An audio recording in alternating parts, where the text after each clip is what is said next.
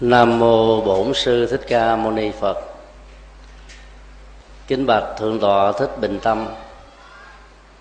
Chánh đế ký tỉnh hội Phật giáo tỉnh Cần Thơ. Kính thưa toàn thể um, quý hành giả. Trước nhất, chân thành à, cáo lỗi vì sự đến muộn.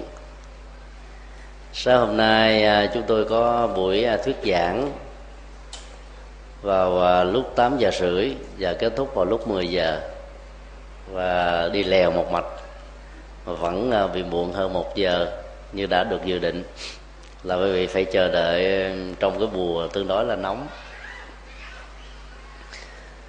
À, bài kinh à, chúng tôi chia sẻ hôm nay có số thứ tự là 147 thuộc kinh Trung Bộ mà tự đề gốc là kinh giáo giới La Hồ La chứ tôi tạm gọi bài kinh này là cốt lõi thiền tập. Tức là cái trọng tâm à, quan trọng của à, việc thực tập thiền. Và đây cũng chính là bài kinh à, hướng dẫn kỹ năng giúp cho những vị xuất gia đó chặt đứt con đường sanh tử, hướng đến sự giải thoát ở ngay hiện đời giúp cho bản thân mình thoát khỏi tất cả các khổ đau trên nền tảng đó đó hỗ trợ cho người phật tử tại gia có con đường à, chuyển hóa. Thông thường à, khi nói đến thiền tập đó ta liền hình dung rằng à, đó là bốn pháp quán niệm. Thân như là một tổ hợp gồm có 36 thể trượt. Thọ tức là ba loại cảm giác hạnh phúc, khổ đau và trung tính. Tâm thì có các cặp phạm trù đối lập như tâm thiện, tâm ác, tâm vui, tâm buồn, tâm tích cực, tâm tiêu cực, vân vân. Và pháp tức là những đối tượng được tâm ghi nhận trong à, tiến trình ký ức, hình dung, tưởng tượng, vân vân việc uh, quán chiếu uh, bốn đối tượng này theo công thức cắt lớp để thấy rõ được các mặt mũi và sự vận hành của chúng ở trong uh, thực tại đó giúp cho chúng ta làm chủ được thân này làm chủ được tâm này.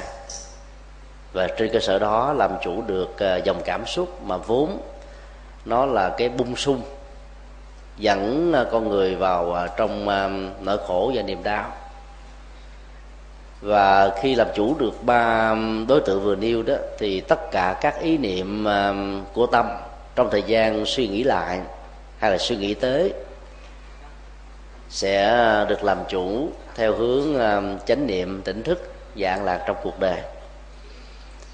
Hoặc là khi nói đến thực tập thiền đó, thì à, chúng ta lại biết đến 16 pháp quán niệm hơi thở trên nền tảng của hơi thở ra vào dài ngắn sâu cạn. Quán tưởng uh, liên hệ đến thân cảm giác tâm và ý niệm của tâm. Tức là phần lớn các bài kinh hướng dẫn về thiền tập đó là xoay quanh ờ, bốn đối tượng. Phương pháp uh, thiền tập của thiền sư thích thanh từ tạm gọi là thiền tri vọng. Mà nói rõ hơn là biết vọng không theo là một phần rất quan trọng ở trong à, phương pháp niệm tâm thôi. Vì tâm có tâm trơn và tâm vọng. Khi à, nhận diện được mặt mũi của tâm vọng, vốn à, có thể làm cho con người trở nên ba chìm, bảy nội tám lên lên, hay là thoát đi bắt đảo, hành giả chỉ cần nhận rõ được gốc rễ của nó và không lao theo nó như là một người bị nô lệ và cái tiến trình tách ly sự lao theo nó sẽ giúp cho hành giả làm chủ được tâm mình. Mà làm chủ được tâm á, là làm chủ được hoàn cảnh làm chủ được uh, bản chất của đời sống. Cho nên là phương pháp đó chỉ là một trong bốn phương pháp thực tập quan trọng của tứ niệm xứ thôi. Các cái trường phái uh, thiền học ở uh, miến điện thường à, đào sâu về hoặc là thiền chỉ, hoặc là thiền quán. Chỉ thì gồm có 40 đề mục. Nhằm giúp cho chúng ta mượn nó như là một cái cột để giữ tâm lại trong một cự ly của cái à, sự kiện, sự vật, tình huống ở hiện tại thôi. Để chúng ta có được cái hạnh phúc bây giờ và tại đây, được gọi là hiện tại lạc trú trong khi đó thiền quán đó là một cái kỹ năng um, sử dụng các cái hiện vật như là đối tượng của thiền chỉ rồi uh, quán tưởng trong một cái tiến trình hình dung để um, tạo ra cái vế thứ hai quan trọng hơn. Mà thường đó là cái vế ẩn lại có giá trị tâm linh rất quan trọng. Và khi đạt được cái tiến trình kết quả quán tưởng đó đó thì hành giả được xem là vượt qua được những khổ đạo tùy theo um, sở trường và những cái um, uh, công nghiệp biệt nghiệp văn hóa của từng cá nhân. Mà việc sử dụng thiền chỉ hay thiền quán sẽ có lệ cho hành giả chứ không nhất thiết. Bắt buộc phải là thiền chỉ hoặc là bắt buộc phải là thiền quán. Trong uh, bài kinh uh, đức phật dạy cho um, ngài la hầu la đó mà chúng tôi tạm gọi là cốt lõi thiền tập đó thì đức phật dạy cái kỹ năng để giúp cho một hành giả xuất gia đó chặt đứt được sanh tử. Ở một mức độ rất đơn giản mà không quá bận tâm về các hơi thở ra vào hay là những cái phương tiện à, thực tập đi đứng nằm và ngồi. Bởi vì à, tất cả việc quán niệm hơi thở hay là thực tập thiền chỉ thậm chí là thiền quán đó theo ngài chẳng qua chỉ là một phương tiện giống như chiếc bè để đưa chúng ta sang bên bờ giải thoát thôi. Mục đích là đạt được sự giải thoát. Còn phương tiện đó là chiếc bè hay chiếc phao. Thậm chí là mình tự bơi bơi bướm rồi à, bê bơi chó hay là bơi à, cách nào đó là tùy theo cái sở trường của từng người. Và đây là một bài à, à, thực tập rất là ngắn gọn nhưng mà cái giá trị chuyển hóa của nó theo chúng tôi rất là cao. Một hôm nọ khi đức phật đang ở tại um, Tịnh tỉnh xá kỳ viên, do cấp cô độc hiến cúng. Trong lúc mà thiền quán thì uh, thế tôn đã nghĩ như thế này. Bây giờ đã đến lúc chín mùi, cần hỗ trợ cho la hầu la để giúp cho vị hành giả này trở thành uh, một bậc giải thoát, chấm dứt hết tất cả mọi lậu hoặc ở trong đời và trở nên thông dong, tự tại ở mọi nơi và trở thành là điểm tựa tinh thần của quan đại quần chúng. Nghĩ xong đức thế tôn đã đắp y, cầm bát vào à, thành xá vệ để khắc thực. Khắc thực trở về đó. Thì à, thế tôn đã gọi thầy la hồ la đến và giảng dạy như thế này này la hầu la con hãy cùng thầy đi đến ờ, khu vườn mang tên là andavana để nghỉ ban ngày và nhớ mang theo tàu cụ để thực tập thiền quán cũng xin ờ, mở một cái dấu ngoặc đơn nhỏ ở trong ờ, cái ngữ cảnh vừa nêu, cái khái niệm nghỉ ban ngày không có nghĩa là mình đang làm, rồi mình nghỉ mình đi chơi, hay là nghỉ giải lao, hoặc là nhân một cái ờ, dịp lễ hay là một sự kỳ đó quan trọng. À, chủ cho phép các công nhân mình được nghỉ vào cái giờ ban ngày mà lẽ ra các công việc cần phải được à, tiến hành một cách rất là nghiêm túc. Khái niệm nghỉ ban ngày ở trong à, thuật ngữ thiền học và đặc biệt là kinh đàn Bali đó là chỉ cho cái việc dừng lại hết tất cả các công việc thuộc về sanh tử. Mà thường cái tiến trình của nó thường được diễn ra vào ban ngày. Và thế vào đó đó là một hoạt động khác về đời sống tâm linh đó là sự thực tập chuyển hóa. Cái phương tiện của sự thực tập chuyển hóa đó trong à, thời của đức phật đó là một cái um, tội cụ. Mà phần lớn đó là nó được mai bằng một cái lớp vải mỏng thôi. Ở trong ruột của nó đó là lớp cỏ cu sa tức là cỏ cát tường đây là một cái loại cỏ rất đặc biệt ở tại ấn độ. Vào thời đức phật bây giờ cũng không còn mấy nơi có gần như nó bị uh, tuyệt chủng. Thì cái loại cỏ này đó nó rất là mềm mại không có bị ẩm thấp cũng không có uh, những cái độ à, uh, xước hay là tạo ra cái ngứa. Khi mà một người hành giả thực tập á, ngồi ở trên uh, trên nó đức phật đã sử dụng cái uh, bó cỏ cu sa từ uh, lão già làng ở tại khu làng Sujata sau khi Đức Phật nhân bát sữa nhận bát sữa của à, à, thôn nữ và khôi phục lại sức khỏe thì à, tiếp sau đó là ngài đã nhận bó cỏ. Một mình à, bê một tay một tay còn lại là nâng bó cỏ lên trên khỏi mặt nước băng qua con sông à, ni liên thuyền với cái à, đường rộng á, là một cây số sông ni liên thiền phật thể đó rất là sâu. Và các cái ờ, sách sử mô tả đó là khi đức phật đặt cái bát xuống nó chảy xuôi ngược dòng đó thì đó cho thấy là cái cái nước nó rất là xiết. Mà nước xiết á, có nghĩa là độ sâu nó phải cao độ sâu nó phải rất là nhiều. À, vừa khôi phục sức khỏe mà bơi lội ở bên kia vào sông thành công mà không có bị à, dợp bẻ thì ta phải biết rằng đức phật có một sức khỏe rất phi thường thì có cô sao đó cái dụng cụ được đức phật sử dụng để thực tập thiền quán. Và đức phật đã kêu thầy la hồ la hãy mang dụng cụ à, ngồi thiền theo để vào trong rừng với ngài. Ngày nay đó thì à, trong một số thiền viện của việt nam trung quốc nhật bản và triều tiên đó các thiền sư đã có khuynh hướng là sử dụng cái à, bộ đòn mà độ dày của nó khoảng chừng à, một à, tấc hai cho đến một tấc tám. Đường kính của bộ đòn khoảng là hai tấc để ngồi. Đối với những người nào không có những cái chứng bệnh đau nhức xương khớp, thoát vị đĩa đệm hay là bệnh à, gút, thì việc ngồi như thế đó sẽ làm cho người đó có cảm giác thoải mái. Và do đó giữ được cái thân lưng cổ đầu thẳng với một góc 90 độ so với cái mặt đất mà chúng ta đang ngồi. Ngược lại những người bị những chứng bệnh xương khớp hay là có cái triệu chứng tê bại liệt sụi thậm chí là những cái chứng bệnh um, bệnh trĩ nội hay trĩ ngoại mà ngồi trên um, một cái bộ đòn to như thế đó thì chắc chắn rằng là ảnh hưởng không tốt cho sức khỏe. Càng ngồi đó thì càng trở ngại vì lúc đó đó cái độ cao của bộ đòn khoảng từ um, một tấc tư trở lên đó sẽ làm cho tư thế của hai cái bàn chân bị chèn ra ở cái vùng của mắt cá. Và do vậy ngồi chỉ trong vòng khoảng chừng 15 cho đến 30 phút trở đi đó thì chúng ta có cảm giác là nó nhức mỏi à.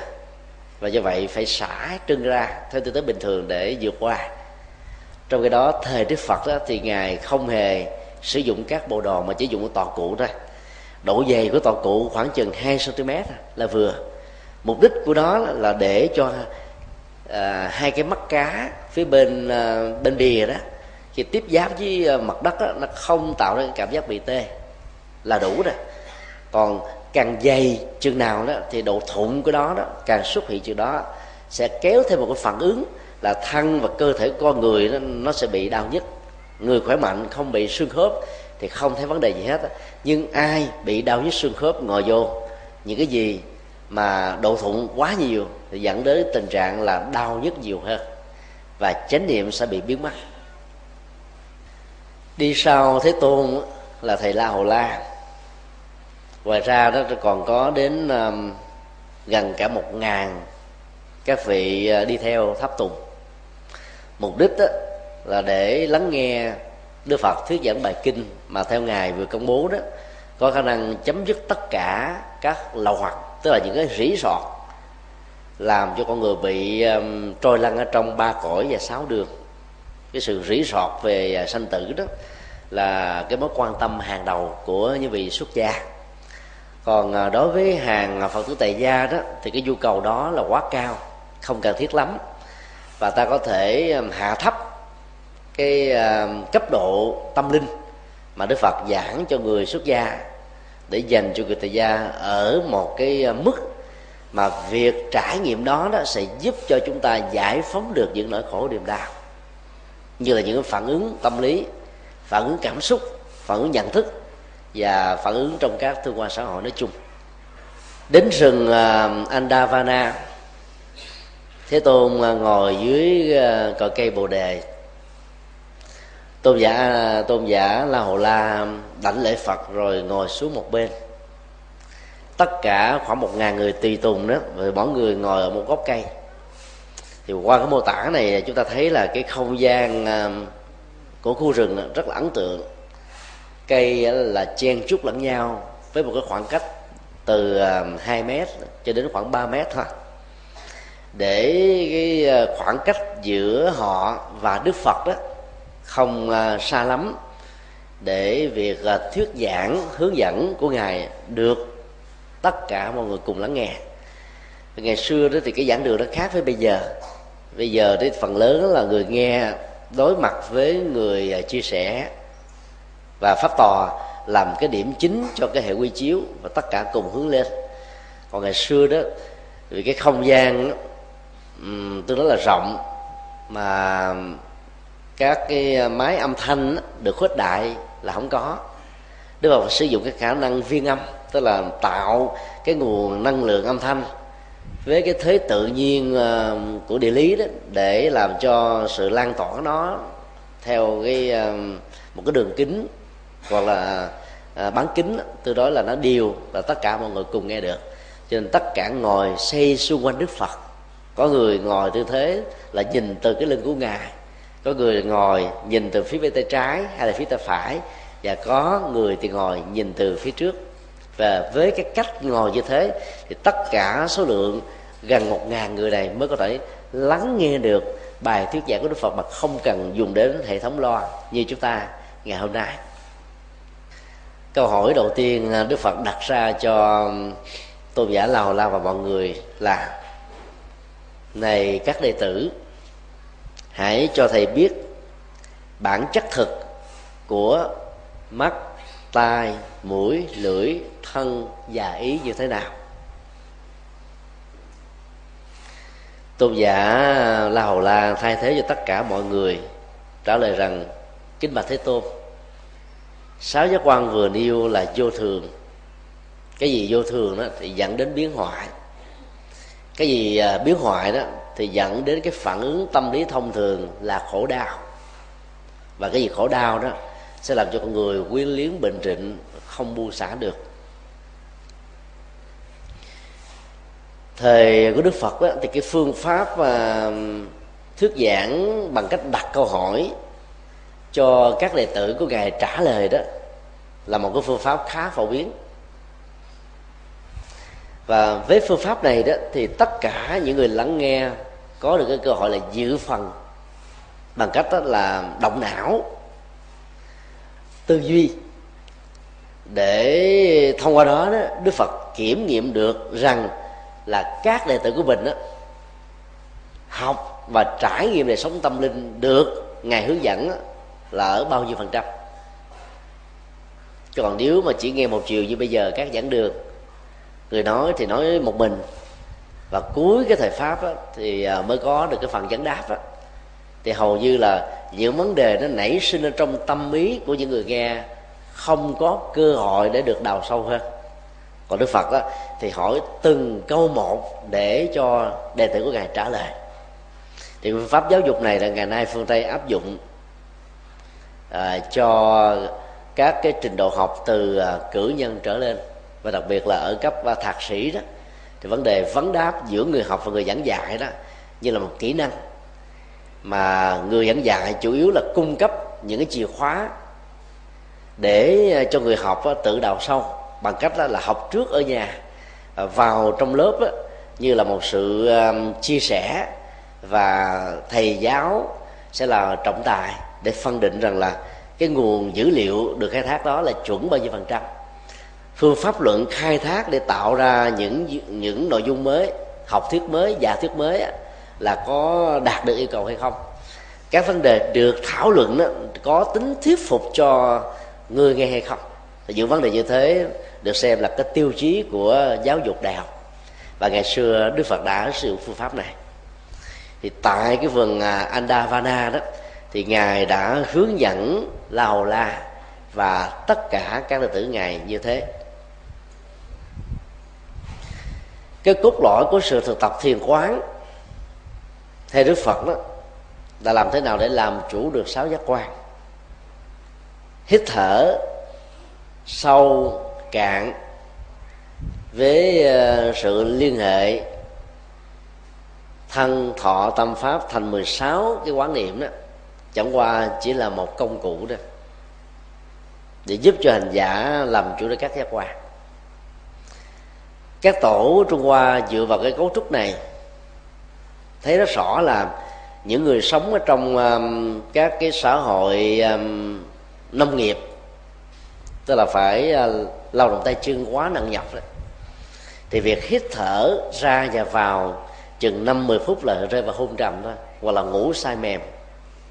Cho nên uh, phải tạo ra một cái phương pháp thực tập để cho họ có thể là không bị rơi vào tình trạng là buồn ngủ mất chánh niệm và cái phương pháp đó là niệm phật. Bái sám, kinh hành, rồi làm các việc phước báo, vân vân. Hay là công quả trong các chùa. Thì cái việc niệm, chúng ta thấy là cái miệng được hoạt động, liên hệ đến cái lỗ tai. Vì tai mũi họng, nó nó kết với nhau thông qua các hệ thần kinh. Miệng niệm, tai lắng nghe, tâm quán tưởng, ít nhất là ba trong sáu giác quan được hoạt động. Và lúc đó, nó cùng hỗ trợ để giúp cho hành giả lắng được tâm tư và có những cái ờ, bước tiến triển trong ờ, con đường thực tập của chính bản thân mình. Các ờ, vị hướng dẫn tâm linh mật tông đó thì sử dụng câu thần chú. Lúc đầu như là một cái sự mầu nhiệm và là một cái năng lực bảo hộ của các vị thiện thần cho các vị hành giả thiện hữu duyên. Nhưng mà đi vào chiều sâu của phương pháp thực tập này đó, thì nó là một cái công cụ để dừng chỉ cái tâm loạn động hay thắt đi bát đảo con người thông qua các giác quan mà thôi. Cho nên à, nếu hành giả thực tập à, tình độ tông và mật tông một cách đúng phương pháp của hai trong phái này đó, thì trong lúc thực tập đừng bao giờ để cho sự cầu nguyện can thiệp vào. Vì làm như thế ta đánh mất chánh niệm kết quả sẽ không có. Và nếu không khéo thì lòng tham sẽ trỗi dậy trên cơ sở mặc cả phước báo với đức phật để đức phật tính công. Còn à, niệm trì mật chú mà mình cầu nguyện cho tai qua nạn khỏi tật ách tiêu trừ rồi à, tại vị được lâu dài đó thì à, nó tăng trưởng lòng tham. Và do vậy cái việc sử dụng chúng như là một công cụ thiền chỉ bị đánh mất. Cho nên kết quả là hành giả sẽ không có được chánh niệm tỉnh thức ở trong hiện tiền. Nói một cách khác là sử dụng dầu là các phương pháp thân thọ tâm, pháp của thiền hay là danh hiệu đức phật a di đà của tịnh độ, câu thần chú của mật tông. Mà hành giả đó, chủ yếu là để nhận diện rõ được bản chất của mắt tai mũi lưỡi thân và ý. Theo cái quy luật mà câu trả lời của thầy la hầu la nêu ra đó là vô thường. Cái gì vô thường thì biến ngoại cái gì biến ngoại thì có thể dẫn đến cái phản ứng khổ đau vì chúng ta tiếc nuối trước những cái à, tình cảnh sanh ly tử biệt hay là những cái biến cố diễn ra đối với bản thân mình hoặc là người thân người thương của mình. Và cái mức chịu đựng khi mà không còn đủ sức được nữa đó, thì dòng khổ đau sẽ trỗi dậy và nó ngự trị trong à, tâm thức của chúng ta như là một loại ám ảnh. Phần lớn chúng ta bị rơi vào cái tình huống này.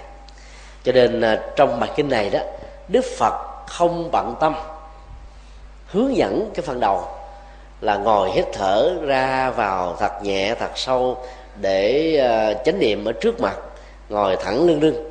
Mà ngài chỉ đi thẳng trực tiếp vào cái phương pháp làm thế nào để làm chủ được sáu giác quan? Vì mục đích của việc tu tập là nằm ở trường đó thôi. Còn phương tiện gì, cách thức nào để đạt được sự làm chủ các giác quan là tùy theo mỗi người? Và từ cái um, cái bối cảnh của ờ, bài kinh lịch sử này đó, thì chúng ta thấy là các pháp môn được xem là dung thông. Và không có pháp môn nào được xem là cao và pháp sát được xem là thấp. Nếu ta thực tập đúng với tông chỉ của kinh A Di Đà, thì nhất tâm bất loạn chính là thiền. Và cái phương pháp phán tưởng, gió thổi, thông reo, suối chảy, mây bay, chim hót lý lo trong kinh A Di Đà cho ta là pháp âm màu nhiệm, tứ diệu đế, bát chánh đạo ờ, bảy tứ giác ngộ, vân vân, ngũ căn, ngũ lực. Thì ờ, trọng tâm của nó cũng chính là sự ờ, thiền tập thôi, chứ không có gì là khác biệt. Vấn đề còn lại đó là ta có thực tập đúng với những gì mà kinh a di đà nêu ra hay không? Nói một cách khác là theo chúng tôi, trong kinh a di đà hoàn toàn không hề có bất kỳ một yếu tố nào được gọi là tha lực. Không hề có bất kỳ một yếu tố nào rời bỏ nhân quả. Không hề có bất kỳ một yếu tố nào dạy con người đánh mất chánh niệm hiện tiền. Và sự tu tập như thế chính là tiến trình của sự chuyển hóa. Trọng tâm của bài kinh này là nằm ở chỗ xác định như thế. Đức phật à, sau khi à, nghe la hầu la trả lời mới dạy như thế này này các đệ tử thật không hợp lý. Nếu ai cho rằng sáu giác quan đều là của tôi mắt tai mũi lưỡi thân ý là của tôi là tôi là tự ngã của tôi.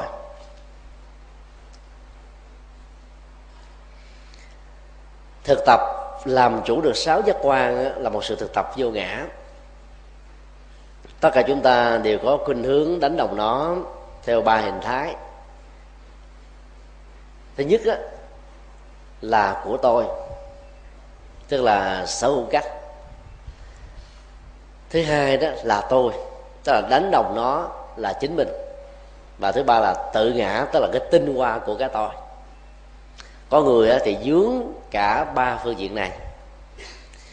Đức phật đưa ra cái à, sở hữu của cái tôi lên đầu đó. Bởi vì phần lớn chúng ta thường nghĩ nó như thế. Ví dụ à, từ lúc mà mình được à, hình thành mạng sống vào khoảng tháng thứ năm ở trong bụng mẹ đó, thì các giác quan đã bắt đầu được tượng hình rồi. Hình thù, mắt, tai, mũi, lưỡi, thân đó, rất là rất là rõ nè. Và thông qua đó người ta đón được giới tính nam nữ của ờ, mầm sống ở trong tương lai. Như vậy là cứ mỗi một cái chi phần trên ờ, cơ thể và đặc biệt là các giác quan chúng ta phải nghĩ rằng là nó thuộc về sở hữu của chúng ta và luật pháp bảo hộ chúng ta điều đó.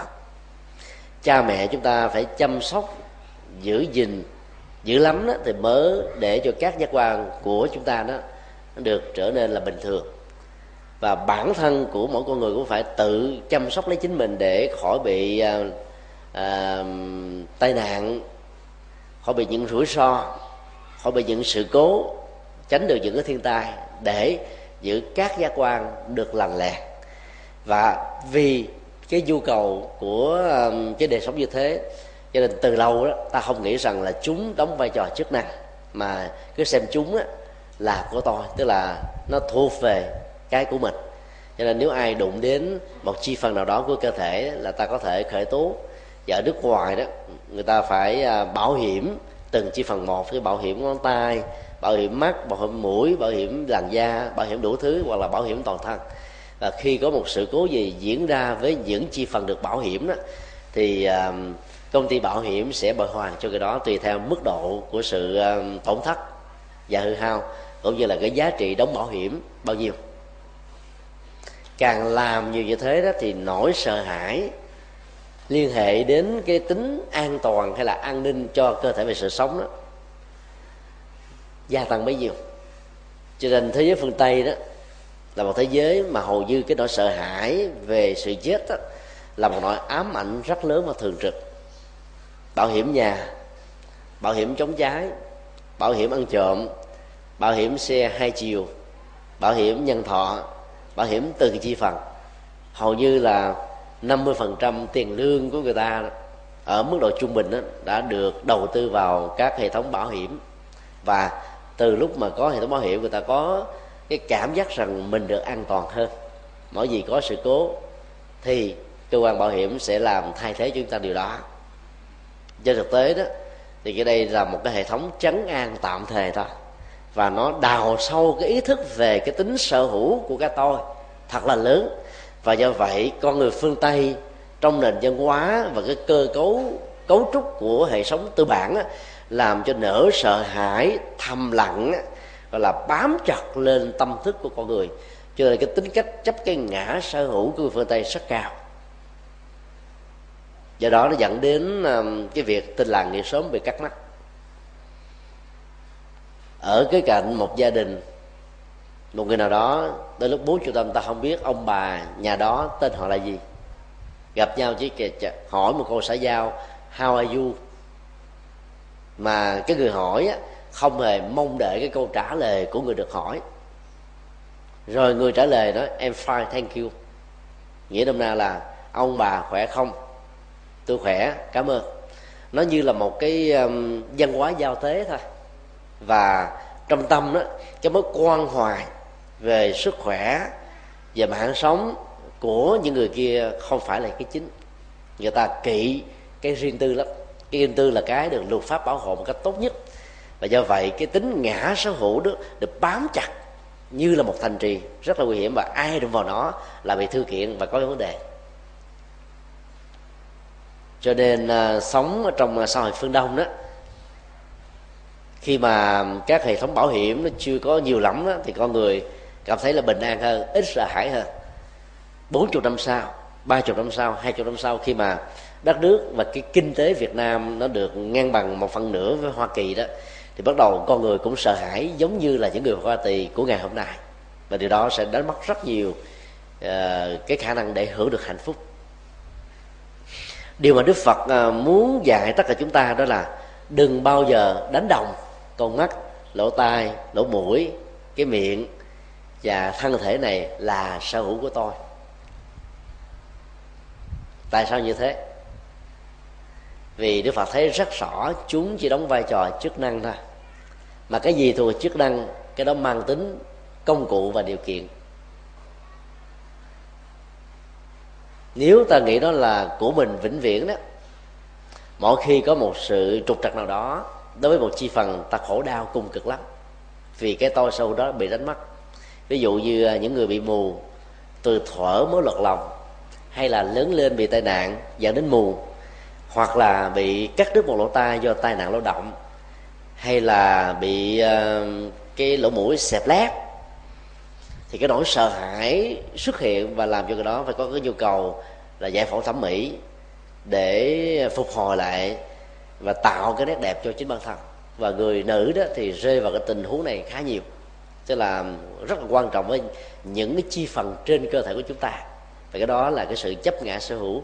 Theo đức phật đó nó là đầu mối của những sự rắc rối trên cuộc đời.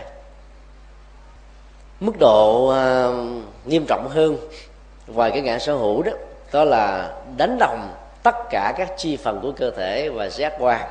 Chính là tôi. Sự đẳng thức hóa này sẽ làm cho chúng ta bám chắc vào nó. Và cái tôi đó được hiểu qua cái danh xưng mà cha mẹ mình đặt từ lúc làm giấy khai sinh. Ví dụ mình tên là quỷ dân a thì cái tôi đó được hiểu là quỷ dân a.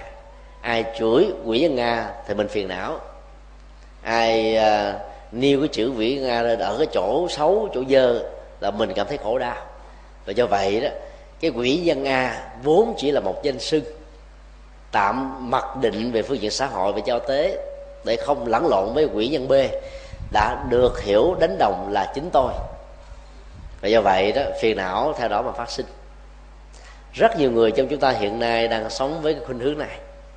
Tức là ai nói đồng đến danh tánh của mình thậm chí là vẽ hình thù của mình và mình nghĩ rằng là đang đang đang làm tổn thương mình tổn thất mình thì uh, phản ứng chúng ta là kháng cự.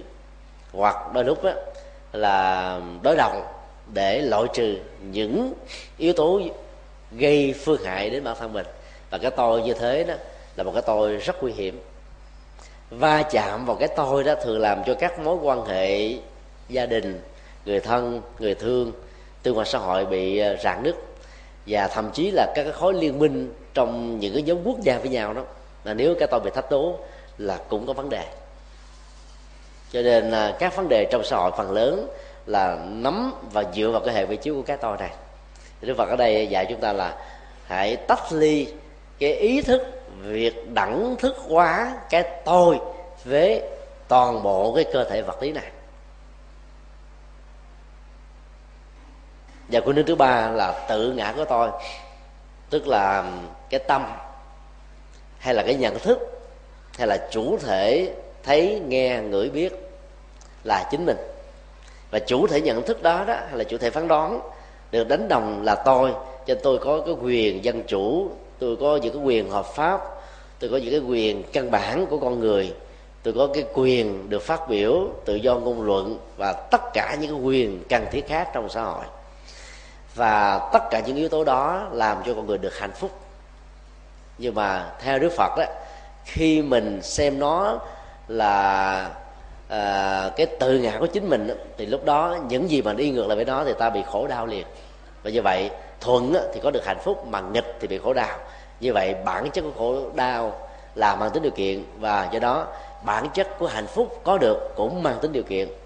Cái gì mang tính điều kiện thì cái đó vô thường cái gì vô thường cái đó không có lâu bền cho nên đức phật dạy chúng ta hãy nhận diện rõ ba hình thái đẳng thức hóa à, cái tôi sở hữu cái tôi thân thể và cái tôi nhận thức à, là những vấn nạn của cuộc đời và những bế tắc xuất hiện từ những vấn nạn này để một vị hành giả xuất gia vượt qua nó một cách trọn vẹn. Bây giờ vấn đề cốt lõi mà quý vị có thể đặt ra là nếu tôi không đánh đồng những thứ vừa nêu, sở hữu của tôi, bản thân tôi và tự ngã của tôi là tôi đó, thì chẳng lẽ tôi thiếu trách nhiệm về hành vi tôi trách, thiếu trách nhiệm với bản thân mình. Tôi thiếu trách nhiệm với những gì thấy, nghe, ngửi, biết và phát biểu của nhận thức, đánh giá và các hành động của tôi hay sao. Thì câu trả lời của bài kinh này là cũng như trả lời chung của triết lý phật giáo là, chẳng những ta không đánh mất tính cách trách nhiệm, mà ngược lại ta còn có một trách nhiệm rất lớn, và trách nhiệm đó là một trách nhiệm vô ngã nó cao hơn. Rất nhiều về tính, trách nhiệm hữu ngã.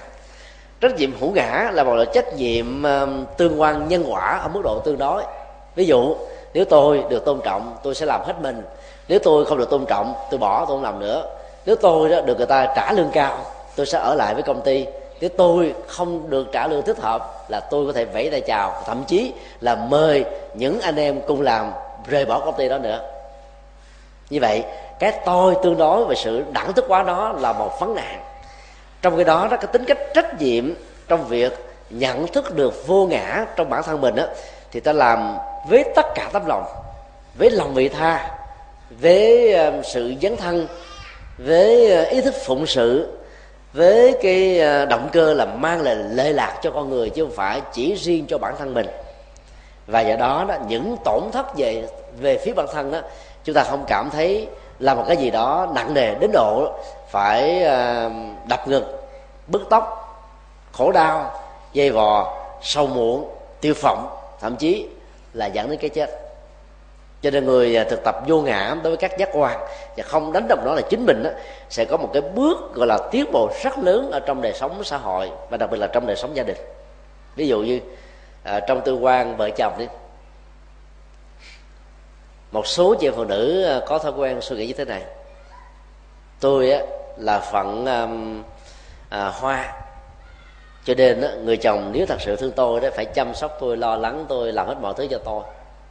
Và nếu cái thói quen văn hóa đó không được tiếp diễn trong gia đình thì chị em phụ nữ có tình hướng nghĩ rằng là bây giờ chồng tôi không còn thương tôi nữa. Và như vậy mọi lý giải có thể rất là sai lầm do suy luận rằng có lẽ ông thương một bà làng sớm. Có lẽ ông ta thương một cô thư ký ở trong văn phòng. Có lẽ ông ta đang nghĩ tưởng đến một người thứ thứ ba nào đó. Và những suy luận như thế làm cho hạnh phúc ở trong gia đình ngày càng bị mất dần. Cho nên um, cái à, tính trách nhiệm và cam kết trong tương quan vợ chồng đó gần như là nó thách đố cái quyền lực lẫn nhau. Nếu muốn tôi thương anh hay là nếu muốn anh thương tôi thì anh phải chăm sóc lo lắng rồi à, hiểu được tôi vân vân. Tất cả những thứ đó luôn luôn như là những điều kiện đi kèm. Dĩ nhiên về phương diện tương quan gia đình và xã hội đó tất cả những yếu tố đó rất cần thiết. Nhưng ta làm và đừng bao giờ đòi hỏi người kia bắt buộc phải trả lại như thế vì nếu khi không trả lại ta bị khổ đau. Cho nên à, ứng xử vô ngã đó bao giờ cũng cao thượng hơn hy sinh hơn, rộng lượng hơn. Và trên nền tảng đó đó, ta giữ được người khác một cách lâu bền hơn. Còn cái gì mình cũng cân đo đông điếm cái đó nó nó giảm giảm mất tình người. Mà khi mà cái sở hữu quá, được dâng lên cao quá, thì hầu như là người ta có cái nữa là tính toán rất nhiều.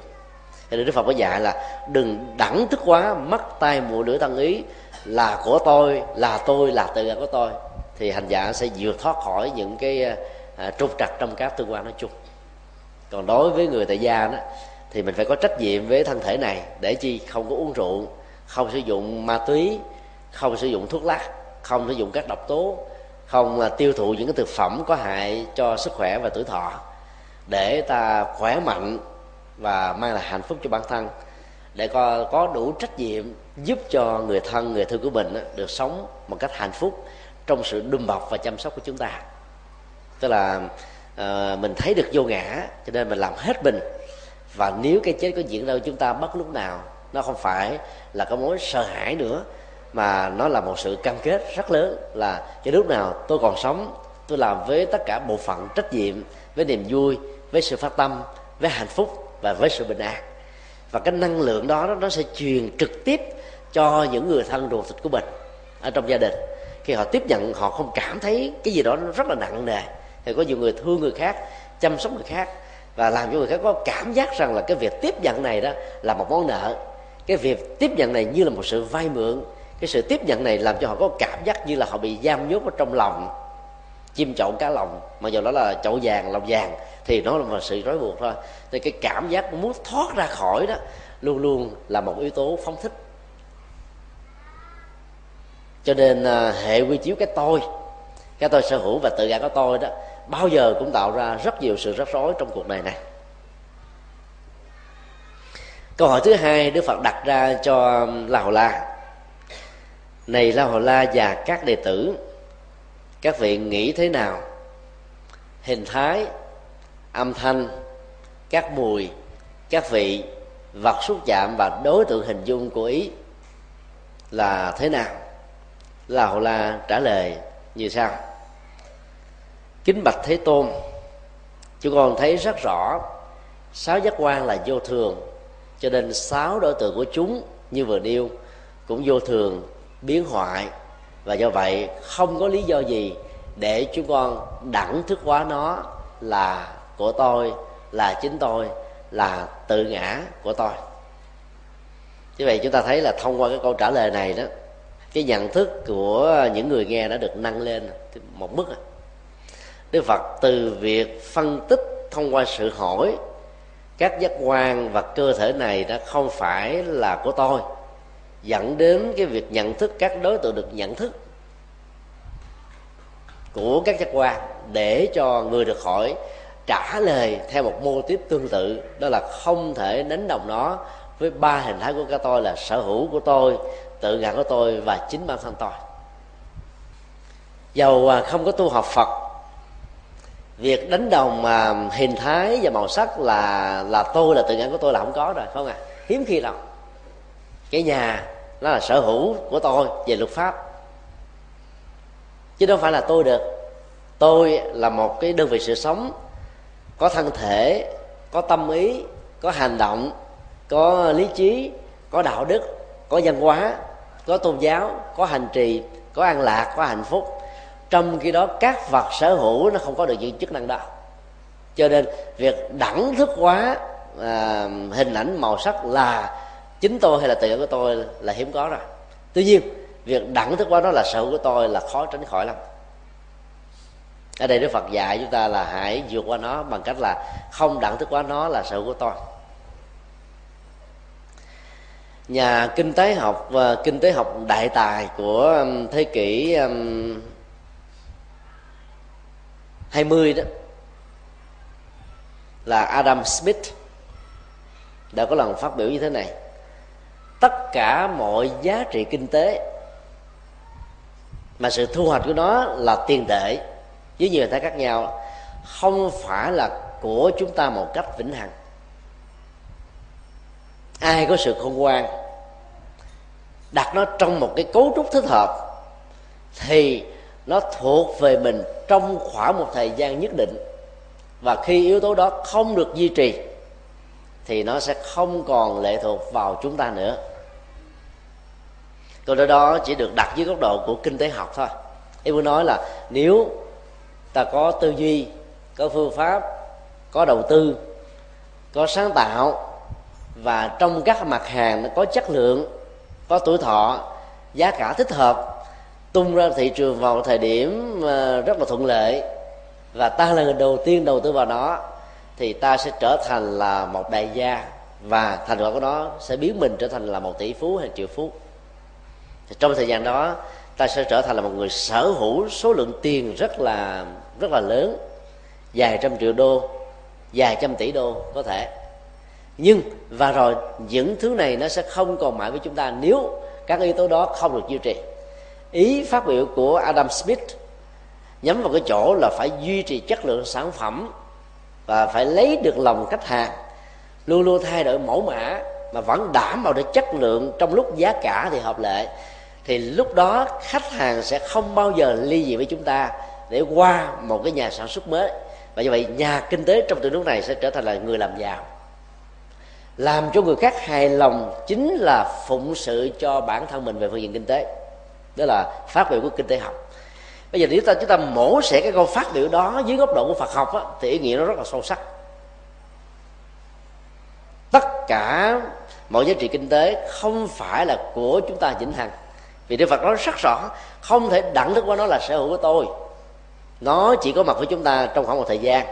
Mà người dân gian việt nam nó thường nói là một đề ta ba đề nó đó là một cách nói nôm na thôi. Tức tính về tuổi thọ con người có thể sống 60 năm là tuổi thọ trung bình. Nhưng mà các sự vật như là xe cộ bàn ghế đó có thể là 10 năm 20 năm hư à. rồi lúc có nhiều chiếc xe chưa hư vì cái nhu cầu của thời trang à, và mẫu mã mới ta bỏ những cái món hàng cũ để ta mua cái món hàng mới hấp dẫn hơn. Và bây giờ trong cái bối cảnh của thời đại kỹ thuật số đó thì một đề ta ba chục đề nó là chuyện thường lắm. Có nhiều người một cái máy vi tính đó, đã được thay đổi ba lần trong một năm. Mà cứ tính từ lúc hai chục tuổi là sử dụng máy vi tính cho đến sáu chục tuổi là chết đi, bốn chục năm đó là ta, ta thay đổi bao nhiêu lần? Gần như gần cái trăm lần phải không ạ? Cho nên đó là việc thay đổi như thế cho thấy là nó không phải là sở hữu của mình vĩnh hằng. Vì sở hữu của mình đó là mình không bao giờ mình vẽ tay chào với nó. Nó chỉ là một công cụ và chức năng thôi. Phần lớn chúng ta không chịu để ý đến cái tình trạng này. Cho nên mỗi một sự tổn thất nho nhỏ đến nó đó là chúng ta nổi cáo lên, phiền não lên, khổ đau theo. Ví dụ như ra đường ở tại các phố xá ở Việt Nam hay là những nước nghèo nói chung đó, hai chiếc xe đụng nhau thì cái phản ứng đầu tiên là tài xế của hai chiếc xe này xuống cãi vã với nhau trước đã. Thậm chí có thể đánh lộn với nhau nếu một trong hai người đó không biết điều. Trong đó ở xã hội phương tây đó, khi người ta đã quá giàu và hệ thống bảo hiểm để lo những việc này. Khi lỡ cái đụng xe nhau thì người ta chỉ kêu uh, xe của thương đế nếu có thương tật. Ta báo uh, bảo hiểm để bảo hiểm đến họ đo lường cái mức độ thiệt hại để bảo hòa chúng ta. Còn hai người lễ có thể bắt tay vui vẻ không có vấn đề gì hết. Như vậy là ở một cái phương diện tích cực thì tôi thấy là cái hệ thống bảo hiểm nó làm cho chúng ta không tiếc nuối các cái ngã sở hữu. Và do vậy không khởi lên lòng tham không khởi lên lòng sân đối với những thứ này. Và chỗ nào tham và sân không có mặt á, thì si đó nó sẽ không có trỗi dậy như là một thách đố. Và do đó ba phiền não gốc là tham sân si sẽ vẫy tay chào với chúng ta. Bây giờ mình khi mình thực tập vô ngã mình biết rất rõ là chúng tồn tại với chúng ta một cách vô thường. Vài chục năm biết giữ thì nhiều không biết giữ thì ngắn. Chạy xe vừa biết giữ đó thì tuổi thọ nó có thể dài dài bao nhiêu năm bằng không đó dài bao năm là hư thế cái mới thay các cái uh, dụng cụ khác vào trong chiếc xe đã được sử dụng lâu. Như vậy là trên thực tế nó không bao giờ là vĩnh hằng của chúng ta. Mà cái gì không là vĩnh hằng của chúng ta thì không nên đẳng thức quá nó là tôi. Thì khi mình đẳng thức quá nó là sở của tôi đó thì khổ đau rất là nhiều. Bây giờ là áp dụng cái phương pháp này để giải quyết những cái sự cố trong gia đình mà vốn dĩ ta không có sự lựa chọn. Chẳng hạn như quý vị à, đi chợ. Trong lúc đi chợ thì à, mang theo rất là nhiều tiền. Một số chị em phụ nữ đó thì có thể là đeo nữ trang. Rồi xui một cái đó, bị à, những tên cướp giật, cướp lấy, hoặc là móc túi. Phát hiện ra là mình bị mất những thứ này đó, có nhiều chị em méo mặt khóc và khổ đau rất là nhiều năm tháng. Bởi vì cắt cà cắt cũng bao nhiêu năm trời mới có được chân này mà bây giờ nó sạch xanh xanh, làm sao không tiếc được, phải không ạ? Bây giờ nếu mà ta mình hiểu được cái à, phương pháp à, quán à, không có cái ngã sở hữu, thì cái việc đánh mất như thế nó cũng giống như trở về với cái thời điểm khi mình mới mới được sinh ra là hai bàn tay trắng mà đâu có gì đâu. Mà lúc đó mình đâu có khóc, mình không có đau, vì ý thức về sự mất mát nó chưa có. Còn bây giờ khi mình nghĩ nó là một cái ngã sở hữu đó, ý thức mất mát nó bắt trỗi dậy và sự tiếc nuối sẽ kéo theo sau như là một phản ứng tâm lý rất là tất yếu và tự nhiên. Cho nên à, đứng trước sự kiện đó, người thực tập vô ngã sẽ quán niệm như thế này. Tôi đang làm công việc cúng dường cho những người đang có nhu cầu sử dụng nó. Cái vật bị đánh cắp là bị mất vĩnh viễn rồi. Hiếm khi nào mà việc báo với công an là các cơ quan chức năng về an ninh đó và tìm lại được đó chuyện đó là chuyện rất là hy hữu cho nên tốt nhất để xử lý cảm xúc đó, ta nghĩ rằng là ngày hôm nay mặc dầu tôi chưa sẵn lòng phát tâm để cúng dường bố thí những cái vật bị đánh mất này nhưng bây giờ tôi thấy rằng là tôi đang thực tập để thấy rất rõ là nó đang rơi vào tay của một người đang có nhu cầu sử dụng nó cho nên tôi xin cúng dường không đốt nhang.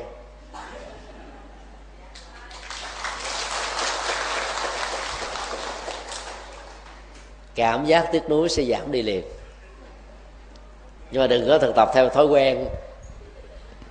Mà trong rồng là những giọt khô không lệ. Phải thực tập với cái điều hoan hỷ, hít thở nhẹ nhàng, sâu lắng, thoải mái, thảnh thơi. Và biết rất rõ là ngày hôm nay mình à, đang bố thí và cúng dường. Một số người trong chúng ta sẽ có thói quen à, tự an ủi rằng có lẽ một kiếp nào đó tôi đã từng à, trộm cắp, giật dập những người hiền lương. Cho nên hậu quả là kiếp này tôi phải bị đánh mất lại những vật rất là quý báu làm cho mình trao đau ở trong cuộc đời. Quán niệm như thế đó là một cái xử lý tình huống chữa lửa ở ngọn thay vì phải là ở gốc. Và do vậy nó không làm chúng ta giải quyết được những vấn đề tương tự trong tương lai. Những cái việc mà bị đánh mất đó, một phần nó rơi vào sự bất cẩn của chúng ta một phần rơi vào sự ý lệ của chúng ta, và nhiều nguyên nhân khách quan khác nữa. Thay vì đức phật dạy trong kinh tứ, niệm xứ ờ, tứ diệu đế, là bất cứ một trục trặc nào, tạm gọi là khổ đau như một hiện thực đó, cần phải đối diện nó không được chạy trốn để truy ra được nguyên nhân và gốc rễ. Thì đằng này đó, rất nhiều người, gọi là, quy kết nó vào một cái nhân quá khứ mà vốn mình không có đủ dữ liệu và cách thức gì để kiểm chứng rằng cái nhận thức và suy luận đó là đúng ngoại trừ những người có được năng lực gọi là túc mệnh minh, như đức phật và các vị chứng thánh. Cho nên sẽ là một sự sai lầm nếu chúng là tự an ủi bằng cách là quy trách nhiệm về cái à, cái nhân, cái duyên nào đó trong quá khứ. Và đức phật đã nói điều này rất rõ ở trong kinh trương mộ. Ai có khuynh hướng lý giải mọi cái kết quả khổ đau hay là hạnh phúc của mình ở hiện tại, gắn liền với quá khứ, người đó sẽ không có nỗ lực để thay đổi cuộc đời và sẽ à, khó được có cơ hội để hưởng được hạnh phúc một cách đúng nghĩa của nó cho nên đừng tự ăn ngủ như thế. Có một số khác thì ăn ngủ như thế này. Mất của thì không mất thân. Bị người ta lừa tình đó thì không bị uh, tai nạn hay là diễn ra ở mức độ nghiêm trọng hơn. Thì cái sự ăn ngủ đó nó làm cho mình cũng nguôi ngoa đi cái nỗi khổ đau đang có không à? Đó là những cái câu uh, thường uh, được khích lệ khi mà một người thân nào đó đang có những nhu cầu trợ giúp về tâm lý, lúc mà đang đối diện với những nỗi khổ và niềm đau, đức phật thì không dạy như thế vì cái đó nó rất là nguy hiểm. Nó sẽ giúp, nó nó nó sẽ khích lệ cái khuynh hướng chấp nhận số phận ăn bài. Mà trong khi đó là người tu học phật thì không nên chấp nhận số phận như là một định mệnh, mà phải thấy rất rõ mọi diễn tiến trong cuộc đời đều có những nguyên nhân xa và gần chủ quan và khách quan mình và người. Và phần lớn nó nằm ở cái hệ quy chiếu của hiện tại. Cho nên phân tích như thế thì cái việc thực tập vô ngã sẽ được diễn ra một cách tốt đẹp hơn. Và kết quả của những sự cố diễn ra với mình không làm cho chúng ta bị khổ đau. Và do đó vượt qua được những sự bế tắc. Nếu ta phân tích thêm cái phương diện thứ hai đó là à, đối tượng của lỗ tai tức là các âm thanh bao gồm, nói chung là tiếng thị phi, lời khen, tiếng chê, tốt và xấu, ủng hộ, phản đối. Nói trước mặt nó sau lưng. Thì người có khuynh hướng đánh đồng cái à, thanh danh của mình là một cái ngã sở hữu đó sẽ bị à, trao đảo trước những cái à, ngôn ngữ, luận điệu như thế này. Và do đó, khó mà thoát khỏi được nỗi khổ niềm đau. Việc thiếu thực tập vô ngã dẫn đến nhiều hậu quả nghiêm trọng đến thế. Tức là đến tiêu phòng và cái chết. Chỉ là chỉ đánh đồng cái âm thanh xấu về bản thân mình là chính mình là sở của mình thôi, đã có hỏi như thế huống hồ, đánh đồng nó là tự ngã của chúng ta. Thì hậu quả nó còn nhiều hơn nữa. Tương tự, lỗ mũi đối với mùi, lưỡi với cái các vị, thân với sự xúc chạm, đều có những cái khuynh hướng đánh đồng như thế hết trong tương quan vợ chồng ấy thì sự xúc chạm thân thể đó, là cái mà rất nhiều người lấy đó là bằng chứng để dẫn đến sự khổ đau cho giàu ly thân rồi dẫn đến ly dị. Tất cả đều liên hệ đến chấp cái cái tôi sở hữu hoặc tự ngã của tôi hay là cái sở hữu của tôi bởi vì trong cái thế giới của hưởng thụ đó thì người ta đồng đo tính điểm từng cái chi tiết một và dẫn đến tình trạng là không hài lòng với những gì mà người đó đang có cho nên đi tìm kiếm những cái mới khác hơn. Và như vậy tất cả những hạnh phúc mà họ đã tạo dựng mấy chục năm đó, nó trở thành là à, gió thoảng mây bay và tan biến như là tro bụi trong cuộc đời. Đó là một cái điều rất là bất hạnh.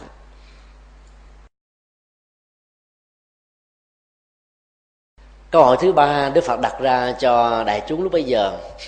Này la hầu la và các đệ tử các con hãy cho thầy biết sáu loại nhận thức nhận thức của mắt là nhận thức nhận thức của tai, mũi, lưỡi, thân và ý đó, bản chất như thế nào?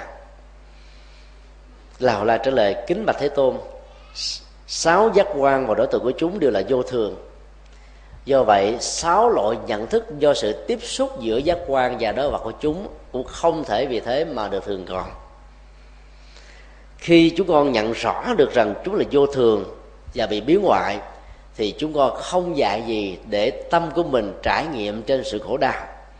Cho nên từ góc độ này chúng đoàn theo sự hướng dẫn của thế tôn trong rất nhiều năm qua đã thực tập là à, các nhận thức không phải là tôi là sở hữu của tôi là tự ngã có tôi. Cho nên những gì diễn ra với các loại nhận thức đó, chúng con đã thoát khỏi nỗi khổ và niềm đau. Sáu giác quan đó là một phương tiện đó để các nhận thức nghe ngửi biết được thực hiện. Chứ đâu phải là tất cả. Rất nhiều người bị mù mắt nhưng mà vẫn còn khả năng để thấy. Thấy bằng nhận thức, thấy bằng tư duy, thấy bằng sự tưởng tượng, thấy bằng hình dung. Như vậy, sự khiếm khuyết các giác quan không phải là mất tất cả. Và tương tự, những cái khuyết tật, những cái dị dạng, những bất toàn trên cơ thể nó sẽ không làm chúng ta bị khổ đau. Rất nhiều chị phụ nữ bị rê vào mặc cảm cái này và cho rằng đó cái cái cái sở trường lớn nhất của chính mình là sắc đẹp thôi. Cho nên mỗi khi mà sắc đẹp bị tàn phai là không còn như xưa nữa ta đã đánh mất tự tin. Và sự đánh mất tự tin đó đôi lúc nó, nó tạo ra rất nhiều cái biến cố trong đời sống vợ chồng. Từ đó thay vì ta vẫn bình tĩnh và phát triển những cái phương diện tích cực hơn như là đời sống đạo đức như là sự chắc trực như là sự nhu nhuyến, như là sự mềm mại, như là thái độ kiên nhẫn, như là sự hiểu biết và cảm thông, như là sự hỗ trợ, đồng hành với người chồng. Thì cái lực hấp dẫn về đời sống vợ chồng vẫn tiếp tục được diễn ra. Rất nhiều chị phụ nữ đã không quan hoài với những thứ đó, mà cứ chạy theo những cái à, gọi là hỗ trợ bên ngoài thôi. Dĩ nhiên hỗ trợ bên ngoài cũng cần có trong tương quan vợ chồng, nhưng không phải là cái yếu tố chính yếu. Yếu tố chính yếu, nếu những thứ tích cực như vậy đi mà không có mặt đó, thì các nhan sắc kia cũng khó có thể đảm bảo được hạnh phúc mà đôi vợ chồng đã có từ lúc mới ờ, quen nhau cho đến lúc ờ, ra lòng tóc bạc bây giờ ờ, cái việc thực tập trên nền tảng thấy rõ các nhận thức của giác quan không phải là tôi, thì lúc đó đó, khi mình đối diện, mình trước kiến, thấy được một cặp mắt, bây giờ nó nhăn nhéo ở hai cái cái mí cái làn da bắt đầu sạm cũ đi. Rồi à, tóc nó bắt đầu bạc phơ. Lỗ mũi không được còn căng đẹp thẳng như ngày hôm nào. Các cơ thể những chi phần còn lại cũng như thế. Thì người bắt đầu sầu, muộn, lo, khổ, đau rất là nhiều. Và đánh mất niềm tin vào chính bản thân mình. Thì đức phật dạy, theo cách thức hỏi lao la trả lời, thì ngài lao la cho rằng là chúng con không dạy gì đánh đồng nó là chính mình. Bởi vì những cái để tạo ra nó đó là các giác quan. Và đối vật vốn là vô thường biến ngoại thì cái việc nhận thức mang cái yếu tố biến ngoại là điều không thể tránh khỏi. Cho nên đó, cũng không lạ gì à, khi thấy những biến ngoại trên các nhận thức của chúng ta. Từ đó, đó nếu áp dụng thì ta thấy như thế này. Đừng bao giờ chụp lấy một lăng kính quá khứ để nhận định đánh giá lên một người nào đó. Hoặc đầu quá khứ của họ có thể là một vết đen có thể là một tì vết, có thể là một vết nhơ có thể là một bất hảo. Vì quá khứ đã qua rồi tương lai thì chưa đến mà hiện tại là mấu chốt rất quan trọng. Nếu trong hiện tại này người đó làm mới bởi những hành động sám hối từ bỏ một cách vĩnh viễn những gì xấu không cho nó tái diễn thêm một lần nữa trong tương lai thì người đó đang có giá trị thiết thực. Rất nhiều người không chịu thừa nhận giá trị hiện tiền này, mà lại bám vào cái hình ảnh xấu trong quá khứ bằng những nhận thức mà mình đã có. Qua con mắt, tức là mình thấy trực tiếp. Qua lỗ tai, mình nghe gián tiếp. Qua cái mũi lưỡi, mình cảm nhận được. Qua thân thể xúc chạm được. Rồi ta cứ đánh đồng, người đó là cái quá khứ thôi. Trong khi đó người đó đang sống với tư cách là một hiện tại. Đây là một sai lầm rất lớn. Do vì ta không hiểu được vô ngã rất nhiều à, người cha người mẹ đó không tin con gái, thế hệ cha anh đi trước không tin đàn em là con cháu đi sau. Vì cứ nghĩ rằng con em của mình thế hệ đi sau của mình vẫn là những trẻ thơ của thợ hôm nào. Bây giờ nó hai chục tuổi rồi mà người cha người mẹ cũng cứ nghĩ nó là ba tuổi của 17 năm về trước. Nhận thức nó khác đổi hoàn toàn mà ta vẫn có khuynh hướng như thế thôi. Từ đó dẫn đến cái cái nhận thức rằng là nếu không có tôi trong cương vị này thì mọi thứ trong gia đình này sẽ lộn xộn hết. Nếu không có tôi trong cơ quan xí nghiệp này thì mọi thứ đứng yên tại chỗ hết. Nếu không có tôi thế này thế kia thì mọi thứ sẽ không đâu vào đấy. Và từ đó thay vì đến tuổi về hưu rất nhiều người đã bám vào cái vai vế của mình để tạo ra phe cánh. Và do đó cái sự trì uh, chăm lục và lạc hậu của sòi sẽ diễn ra. Còn trong gia đình đó, thì à, không có sự tiến bộ. Trong khi đó dân dân việt nam hiểu được đạo phật thì dạy như thế này con hơn cha là già có phúc. Mình phải có một cái tầm nhìn trên nền tảng vô thường. Mọi thứ trong quá khứ bây giờ cứ mỗi một giai đoạn một thời đại trôi qua đó thì cái phước báo cộng nghiệp của nhân loại sẽ tốt hơn. Thế ví dụ ba chục năm trước có mấy người biết được vi tính. Cái công nghệ vi tính nó mới được khám phá trước đó chừng à, năm mười năm các ứng dụng của nó rất là thấp. Bây giờ hầu như mọi lĩnh vực đều sử dụng đến hệ thống vi tính hết. Hai chục năm nữa, ai mà không biết vi tính là không phải là con người. Ta có thể nói là đó là người mù chữ ở mức độ nặng. Và toàn bộ phải được sử dụng bằng hệ thống vi tính hết, bằng những phần mềm, bằng à, các con chip, bằng các cái à, hệ điều hành của nó. Thì đó là một cái cộng nghiệp mới, nhưng nó cũng kéo theo rất nhiều những bế tắc, rất nhiều sự trở ngại tức là cái cái công nghiệp xấu cũng đính kèm theo. Như vậy nếu ta nhìn từ góc độ tích cực thì cái nhận thức của mấy chục năm về trước là nó khác hoàn toàn với nhận thức bây giờ. Những cái ờ, tai nghe mắt thấy ngày xưa đối với bây giờ nó chưa chắc nó đã chuẩn. Hai cái nó khác rất, rất là xa. Mà nếu như mình không thấy nó là vô thường nó là của tôi chân lý mà mình nhìn mấy chục năm trước là chuẩn xác rồi thì ta sẽ không bao giờ thay đổi những cái ở hiện tại này. Và do đó, ta cũng không bao giờ chấp nhận những cái mới tích cực hơn, tốt đẹp hơn, có giá trị hơn. Và do đó ta bị chậm chân tại chỗ. Cho nên, quán vô ngã trong nhận thức để ta không nhìn người nào đó bằng lăng kính sống vào trong quá khứ, mà nhìn cái tốt đẹp của họ ở hiện tại, để à, ta và họ cùng thăng tiến ở trong tương lai. Và các mối quan hệ trong tương quan xã hội cũng như thế. Nếu vợ và chồng cứ mỗi lần hụt hịch với nhau là ta nhớ dai như là đĩa. Thì qua năm tháng ngày giờ nó sẽ chắc đóng giống như vôi, trở thành núi. Thấp nhất cũng là đồi, cao nữa là tu di. Vô hình hơn đó là bức tường berlin hay là dạng lý trường sành, hay tối thiểu cũng là giải trường sơn. Và mỗi một lần á, có cái gì trục trặc một cái, ta kéo nó ra cả di mơ rễ má, bà con xa, bà con gần hết. Và cái người ngồi nghe nhức đầu vô cùng. Cái đó người ta gọi là cái thói chi chiết. Nam hay là nữ mà có thói quen này thì người còn lại là khổ đau vô cùng. Người mẹ, người cha có thói quen như thế là những đứa con trước sau gì nó cũng bỏ nhà ra đi. Mà đứa con nào hành hạ cha mẹ như thế thì cha mẹ không điên khùng thì cũng chết.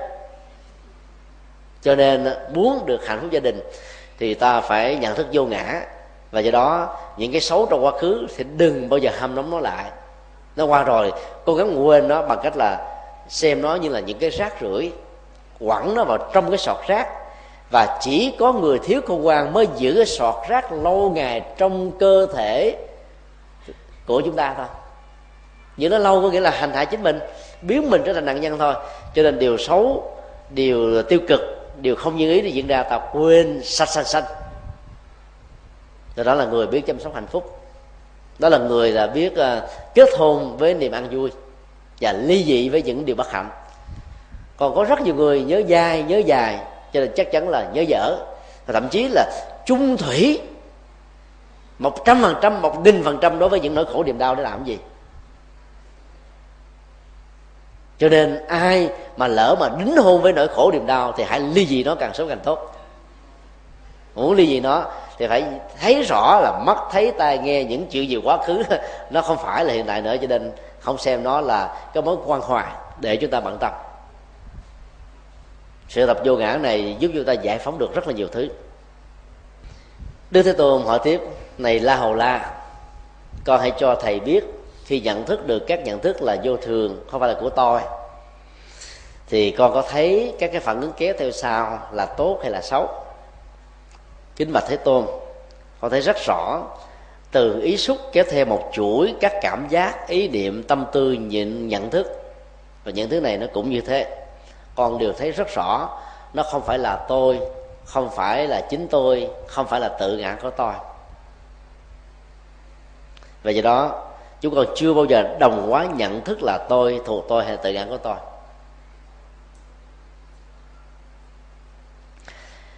Bốn yếu tố còn lại của ngũ uẩn là thọ, tưởng, hành thức. Chúng tôi tạm dịch đó là cảm giác, ý niệm, tâm tư, nhận thức. Ta thường đánh đồng nó là chính mình lắm. Cho nên cảm giác khổ, rồi mình có thói quen mình nghĩ là tôi đang khổ ý niệm, tức là sự tưởng tượng á nghĩ là mình khổ, có cảm giác rằng là tôi đang khổ. Rồi tâm tư đang buồn, có cảm giác rằng tôi đang buồn. Và nhận thức là không được thoải mái, có cảm giác là tôi đang không thoải mái. Việc đánh đồng này nó trở thành một thói quen cộng nghiệp văn hóa từ nhiều đời nhiều kiếp rồi. Giải phóng nó không phải là chuyện dễ. Thì đức phật dạy chúng ta là giải phóng nó, giải phóng bằng cách nào? Cái tiến trình của cảm giác tâm tư ý niệm và nhận thức đó là một sự trôi chảy mà trôi chảy có nghĩa là nó không dừng lại. Cho nên bản chất của đó là vô thường. Vô thường đó, đừng quan tâm đến đó, thì nó sẽ trôi nhanh nó qua mau. Ở trong à, kinh vi giác có một câu đức phật dạy cái nghệ thuật đó vượt qua nó đó là tri huyễn tức ly bất tác phương tiện. Ly huyễn tức giác diệt vô tiệm thứ xem ờ, cái dòng chảy của các yếu tố tâm lý, nhận thức, tâm tư là vô thường. Mà đỉnh cao nhất đó là huyễn tức là không có thật. Thì lập tức ta đã ly dị với nỗi khổ niềm đau à. Ta là lìa khỏi nỗi khổ niềm đau này. Mà không cần phải sử dụng một cái phương tiện gì để áp chế nó, để cưỡng chế nó, để để gây áp lực với nó. Phần lớn chúng ta có thói quen là hãy ờ, dùng cái gì đó gây áp lực để thay thế thôi. Ví dụ ghét người nào đó thật là nhiều thì là mình cố tình muốn quên người đó. Cố tình muốn quên là nhớ nhiều hơn. Về phương diện tâm lý học á. Vì cố tình là mình đang để hình ảnh đó được lặp lại lần thứ hai. Thay vì ta chỉ cần để tâm đến một cái đối tượng khác là hình ảnh người này được quên đi thì nhiều người không chịu làm thế. Cố tình nhớ thôi cho nên quên không được. Thì đó đó là một cái cưỡng lực. Đó là một sức ép đó là một sự đè nén và tính giá trị trị liệu của nó không cao. Ở đây, trong kinh vi giác đức phật dạy là xem nó là huyễn thì nó sẽ lìa khỏi mình mà không cần phải nỗ lực để làm cái gì hết á. Và thì sư thanh từ trên nền tảng này mới dạy là biết quyển không theo. Cái đó là một cái à, phương pháp và rất xúc tích, rất là hiệu quả. Vấn đề ở chỗ là ta theo những cái xấu. Mặc dù nó là huyễn thôi, nó không có thật rồi chúng ta sống với cái xấu và trải nghiệm mình trong cái xấu cho nên mình trở thành một hồi tượng của cái xấu và cái khổ đau. Kết quả của sự hành trì này là cái gì? Ly huyễn tức giác. Lìa được huyễn tức là cảm giác khổ đau, ý niệm khổ đau, tâm tư khổ đau, nhận thức khổ đau là huyễn rồi. Lìa nó thì ta được sự giác ngộ diệt vô tiệm thứ là không cần phải trải qua thành tựu, phải làm cái này trước, cái kia sau, theo thứ lớp, có trước, có sau như thế. Tự động nó diễn ra một cách như là nhân quả tất yếu thôi. Đó là một phương pháp thực tập rất là có hiệu quả. Đức phật dạy, này các đệ tử, cách thực tập vô ngã đối với các nhận thức sẽ giúp cho người thực tập nó không còn đắm nhiễm vào các giác quan không còn đắm nhiễm vào các đối tượng, không còn bám víu vào các nhận thức và sự tiếp xúc. Từ sự nhàm chán đó để dẫn đến thái độ lìa tham, đạt được giải thoát. Trong sự giải thoát, vẽ biết rất rõ, ta được giải thoát bằng một câu tuyên bố. Tái sanh đã chấm dứt, hạnh thánh đã viên thành. Việc nên làm đã làm, không còn trở lại trạng thái khổ đau này nữa. Đó là bốn câu tuyên ngôn mà một vị chứng đắc đạo quả đó thường cảm nhận ở trong nhận thức của bản thân mình. Và ai cảm nhận được như thế đó, thì cái đó được xem là người đã được chứng đắc quả vị tối thiểu là a la hán như vậy, cái cái cái tiến trình thực tập vô ngã là để cho chúng ta lìa cái lòng tham và lìa lòng sân. Bản chất của tham là cái gì? Nó luôn luôn được nuôi dưỡng và xuất phát từ những gì hợp ý. Màu sắc và hình thái đối với con mắt. Âm thanh đối với lỗ tai. Mùi đối với mũi. Vị đối với lưỡi. Vật xúc chạm đối với thân. Đối vật tưởng tượng đối với ý. Cái gì mà nó hợp gu đó là chúng ta thích nó quan hỷ nó, dẫn đến cái à, tư hữu hóa nó và cái đó nó làm cho lòng tham được phát sinh. Cái gì mà nó không thích hợp từ các nhận thức này thì dẫn đến sự khó chịu bực dọc cao có chán nản thất vọng và muốn loại trừ nó. Và tất cả các cái cấp độ uh, sân hận như vừa nêu nó thuộc về sanh. Như vậy phần lớn chúng ta có hai khuynh hướng đối với thế giới vật lý bên ngoài. Hoặc hợp gu thì dẫn đến lòng tham hoặc không hợp gu thì dẫn đến lòng sân mà nơi nào tham và sân hiện hữu thì nơi đó si có mặt. Như vậy là si là bạn đồng hành rất chung thủy như bóng không rời hình, âm vang không tách rời khỏi tiếng đối với tham và sân. Mấu chốt của sự thực tập tâm linh đối với những người xuất gia chân chính đó là làm sao để tách ly tham và sân trong các phản nhận thức khi mà các giác quan tiếp xúc với các đối tượng của nó. Còn người tại gia thì không cần phải tu tập quá gắt của kiệu như vừa nêu. Mà chỉ cần tu tập ở mức độ tương đối thôi. Nghĩa là là đừng để cho con mắt mình nó chạy theo cái chủ nghĩa, hình thức nhiều quá. Để cưới phải một cái người chỉ có sắc đẹp mà không có à, cái tấm lòng. Để à, chạy theo thời trang tốn rất nhiều tiền mà rút cuộc á, cái thực tế ăn uống sinh hoạt là không có. Đó là ta biết tu về con mắt. Để ta chung thủy với người vợ vì người vợ nào đến tuổi gì cũng phải già đi và không cần cái nhu cầu phải tìm kiếm một người trẻ đẹp hơn. Như vậy là cái việc tu về con mắt đối với người tại gia là đảm bảo được hạnh phúc gia đình trong sự chung thủy, tiết kiệm được kinh tế, tài chính và do đó hạnh phúc sẽ rất là bền.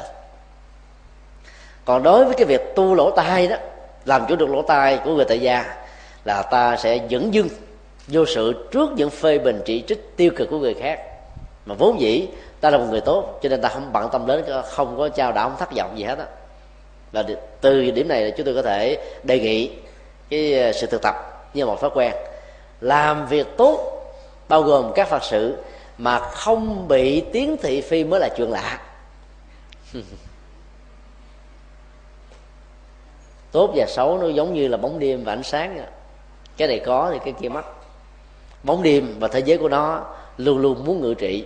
Cho nên khi chúng ta làm tốt đó, là rất nhiều người ganh ghét và do vậy thọt gây bánh xe chỉ trích phê bình để làm cho chúng ta thắt điên bác đảo rồi ta bỏ cuộc á. Rất nhiều người à, à, mà nếu không có cái chiều sâu đó, chỉ cần có những cái cuộc tâm lý chiến thôi ta nói xấu nói trời tôi mới nghe ông đó nói xấu bà tự động ta đánh đồng đó là một sự thật. Và cái ác cảm của mình với cái người được gọi là đang nói xấu mình đó xuất hiện. Như vậy là ta không làm chủ được lỗ tai. Và ta đã đánh đồng cái âm thanh nói xấu là chính tôi là sở hữu của tôi là từ của tôi cho nên khổ đau có mặt. À, những chị em phụ nữ nói trời hôm qua tôi thấy chồng bà chở cô nào đi không biết đi đi gì làm cái gì? Chân chính hay là không chân chính? Trời vậy là ông này ngoại tình. Về từ đó về sau à, bắt đầu có suy nghĩ nào giờ ông đâu có về trễ, bữa nay về trễ. Bây giờ mình biết nguyên nhân tại sao về trễ. Suy luận nhiều quá cũng khổ. Cái đó là ta không làm chủ được lỗ tai. Như vậy à, người làm chủ lỗ tai là cái người thấy rất rõ trong cuộc đời này, như Đức Phật đã nói trong kinh pháp cú, không bao giờ có tình trạng một người hoàn toàn được khen. Lại càng không bao giờ có tình trạng một người hoàn toàn bị chê. Khen và chê là một sự tương đối cho nên không dạy gì phải khổ đau hạnh phúc đối với khen và chê. Tiêu học có dạy chúng ta đứng trước sự kiện được khen, phải nghiêm túc đánh giá là chính mình. Tôi có xứng đáng với điều được khen hay không? Nếu không xứng đáng thì không có gì để vui mừng. Và nếu xứng đáng lại cũng không có gì phải vui mừng vì mình làm tốt thì theo nhân quả người ta phải khen thôi. Như vậy ta không có nở lỗ mũi, tiêu không thở phịch phịch phịch phịch. Cái to nó không lớn lên như là một cái gai. Và do đó người đó trở nên rất là vô ngã và dễ thương.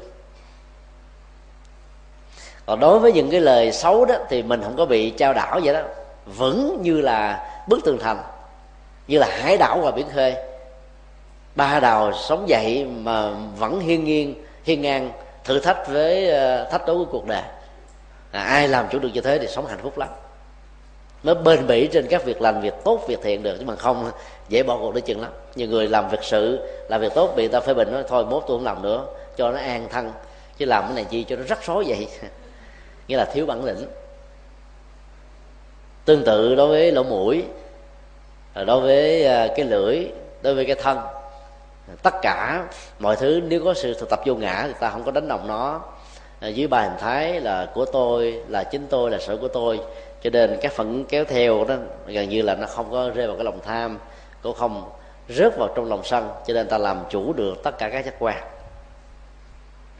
Sau khi à, nghe đức thế tôn mà phân tích bài kinh ngắn đó đó, tôn giả là họ la rất quan hỷ thực tập theo. Và cuối bài kinh đó, thì à, tôn tôi Gia La được à, mô tả là người đã giải phóng được tất cả các loại hoặc chứng thành bậc thánh a la hán cái bài kinh này rất đơn giản, mà nếu thực tập đúng kết quả rất là cao chỉ như nó rất là khó thổ cập bởi vì à, luật pháp á, và các nền văn hóa khích lệ cái tôi. Và trong uh, các loại hình nghệ thuật á, người nào có cái tôi tức là cá tánh mạnh á, thì được người ta chọn lựa nhiều. Nó tạo ra cái riêng biệt á. Cho nên à, ta cứ đánh đồng nó là một sự thành công đánh đồng nó như là một cái điểm đặc biệt đánh đồng nó như là một cái gì đó rất là ấn tượng. Dân nghệ sĩ sống với cái tôi nhiều hơn bởi vì à, họ có thói quen um, cho cái tôi được trương sình bởi hàng loạt các tràng bổ tay, bởi những cái ánh đèn lập lờ trên sân khấu, bởi các phương tiện truyền thông ca nghệ bởi rất nhiều các cái điều kiện khác. Cho nên khi gặp phải một nỗi khổ niềm đau đó, phần lớn họ bế tắc, không có lối thoát. Thì cái tôi đó gần như là bị sụp lở, giống như là hai tòa nhà thương mại của mỹ chỉ trong vòng có hai chục giây trở thành là một đống gạch dụng trong khi độ cao của đó là một trăm một trăm mười tầng không ai hình dung nổi. Thì cái sự mà suy sụp về cảm xúc để dẫn đến tuyệt vọng đó, là như thế. Là bởi vì người ta có cô đứa là đánh đồng với cái tôi quá nhiều. Michael Jackson bị chết đó, là cũng vì tuyệt vọng. Mặc dầu à, mấy ngày trước đó anh đang chuẩn bị tập dợt cho một cái chuyến lưu diễn sau à, một thập niên vắng bóng ở trên à, sân khấu là ca nhạc và cái ờ, buổi lưu diễn đó kéo dài đến 50 uh, 50 buổi là tiền cái hợp đồng rất là cao. Và vượt qua cái tuyệt vọng không nổi cho nên anh ta đã ờ, tự mình tuyệt thực không ăn không uống gì hết đó rồi uống thuốc giảm đau uống những cái thuốc quá liều chống chỉ định bác sĩ kết quả là dẫn đến cái chết đột tử. Rất nhiều người đã bị lâm vào hoàn cảnh như thế trong bài um, ca nổi tiếng của nhạc sĩ trịnh công sơn có một bài mang tựa đề đó là tôi ơi đừng tuyệt vọng và bài đó là một cái bài à, phản ánh về cái thái độ tuyệt vọng của chính tác giả. Và tác giả đã quán vô ngã ở mức độ nào đó để vượt qua cái sự tuyệt vọng của bản thân mình. Cho đó có những cái câu rất là hay tôi là ai mà sao trần gian thế? Hãy tự vạch mặt chỉ tên cái tôi của chính mình.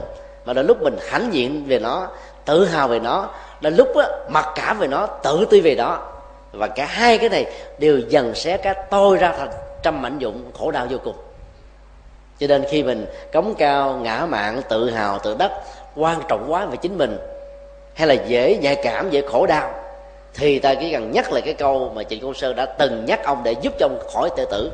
Thì công hơn đã bị tiêu phỏng nhiều lần cuối cuộc đời là làm bạn với rượu mặc dù ông là một phật tử.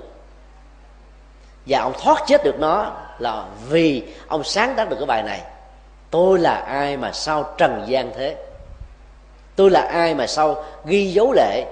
Có gì đâu mà phải khóc có gì đâu mà phải đau có gì đâu mà phải uh, bi lụy trên cuộc đời này. Là phải đặt ra mình thấy mình như là một hạt bụi rồi một mai này trở về với cát bụi thôi, cho nên không quan trọng quá chính mình. Những biến cố diễn ra với cuộc đời của mình, ta thấy như là gió thổi mây bay thôi. Đó là một sự thực tập. Rồi cuối cùng trịnh công sơn cũng chết vì rượu. Ông uống rượu nhiều quá, và gan của ông đã không còn hoạt động nữa. Nên những sự tuyệt vọng đó nó làm cho người ta là bị chết đau lắm.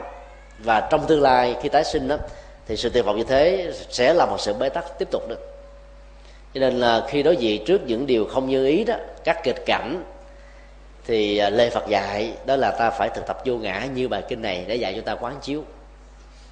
Cái giá trị thiết thực của bài kinh này trong việc à, làm chủ các giác quan, làm chủ các nhận thức, làm chủ các đối tượng, làm chủ các hành vi là để cho không có phản ứng lòng tham và lòng sân kéo theo sau. Ai làm được như thế được xem là thành công thì đó là nội dung chính của bài kinh mà chúng tôi tạm gọi là cốt lõi thiền tập. Và chữ thiền đây không phải là chữ thiền theo uh, bắc tông uh, công án và thổi đầu mà thiền tức là một nghệ thuật chuyển hóa hay tiến trình chuyển hóa của tâm. Cốt lõi của thiền tập là sự thực tập để có sự chuyển hóa vượt khỏi lòng tham sân và si để con người được an vui và hạnh phúc. Cho nên hành giả của bất kỳ một tông phái nào nếu áp dụng vô ngã như bài kinh đề vừa nêu thì đều có kết quả giống như nhau à, bây giờ là thời gian dành cho phần à, à, giao lưu. Quý vị có thể nêu những câu hỏi bất cứ cái gì liên hệ đến sự tu học nói chung. Mô phật vừa rồi thầy có dạy tụi con là à, theo cái câu của phật dạy là ly à, ly à, tri huyễn tức ly tức là mình sẽ vượt qua đó cũng là một trong những cái cách để mình thực tập vượt qua khổ đau.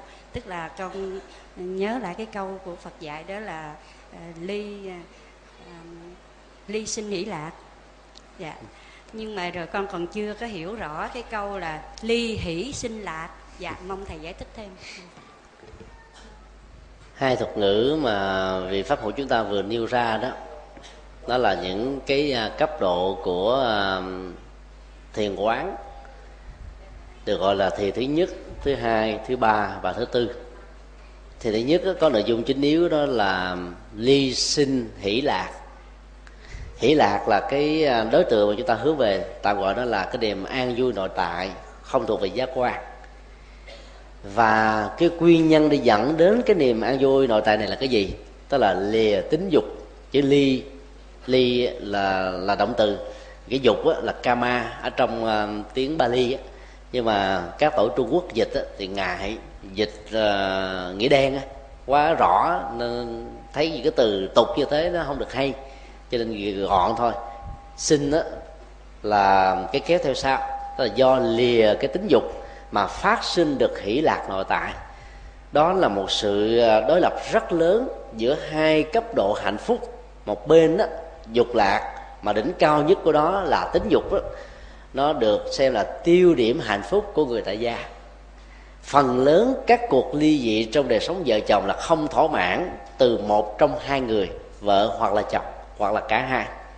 Mà việc nói điều đó ra nó trở thành là một sự ngưỡng ngục cho nên rất nhiều cái biến cố diễn ra từ các vấn đề đó và đó được xem là tiêu điểm hạnh phúc. Trong khi đó đối với phật uh, phật giáo đó thì cái hạnh phúc lớn hơn sâu sắc hơn ít bị vô thường hơn ít mang tính điều kiện hơn đó chính là sự thực tập buông xả cái niềm vui của tính dục thôi. Ờ, những vị xuất gia chân tu thật học đó là đang thực tập với cái này. Tức là thay thế đó bằng lòng từ bi. Thay vì mình hưởng thụ nó, thì chuyển lựa, chuyển hóa nó trở thành năng lượng từ bi để phụng sự cho một người. Thay vì chỉ phụng sự cho người vợ, người chồng, thì ta phụng sự cho tất cả mọi người mà không cần phải hưởng thụ lấy nó. Phụng sự bằng cách làm ta nhổ nỗi khổ, mang niềm vui, đóng góp vô ngã vị tha, vân vân à, mức độ thứ hai cao hơn là định sanh hỷ lạc. Nhờ à, lìa được các cái hoạt động tính dục mà định nó có mặt với hành giả xuất gia một cách dễ dàng hơn. Còn người tại gia đó nó có một cái giới hạn nhất định. Bởi vì à, những cái yếu tố của đời sống tính dục đó nó là một cái nỗi ám ảnh. Và nó luôn luôn khống chế con người dưới nhiều góc độ khác nhau cho nên để nâng cấp cái hỷ lạc nội tại sâu lắng á, thì ta phải thực tập thiền.